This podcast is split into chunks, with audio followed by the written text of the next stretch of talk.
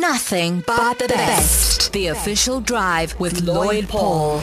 Now, to make it more exciting, we decided to get one of the competition winners on the line this afternoon. And joining me live now on the official drive, she is 16 year old Shavone Govender from Earlington Secondary in Phoenix. Congratulations, Shavone. Welcome to the official drive. How are you doing?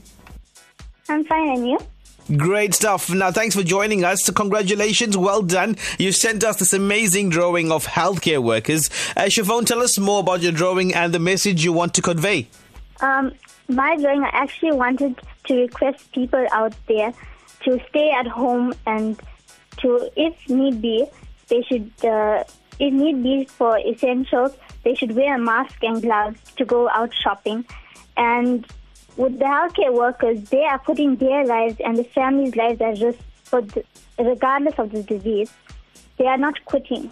To the healthcare workers, that they, their patients come first, and for and for that, I would like to thank them because they are the true heroes and heroines of this world. Well said, Shavone. Now, uh, as a young South African, uh, why do you feel it's important to add your voice to what is going on in the country and around the world right now? Because I have been watching the news from the time this virus has spread, and people are not listening to. They are not listening to the president. They are not listening to the police. They are not listening to anybody. They are still going out. They're going shopping. No masks. They're not sanitizing. They they are just making this virus spread even more. Yeah, Shavone, of course, uh, you need to create that awareness as well. And looking at from that fact, a lot of people need to start paying attention to what's going on around them and take those necessary precautions. Now, also understand that you love art and reading, and in fact, you want to study graphic designing after matric. Tell us why. Um, because I started drawing and painting at the age of five, and my mom inspired me to draw. So from that age, every day after school, during school times, during my free lessons, I kept on drawing. And then I told my parents that I decided that I want to become a graphic designer to put my ideas out there into the world.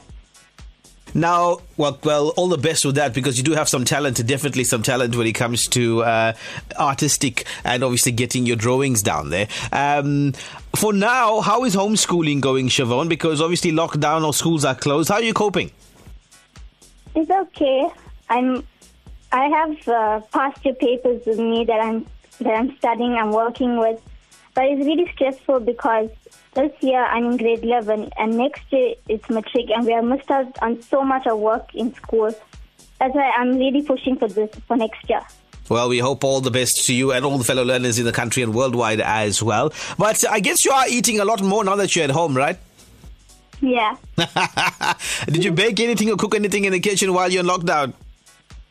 Yes, we baked a lot. We baked so many cakes and we enjoyed a lot. All right, Shavone, thank you very much and congratulations once again. And we wish you all the best.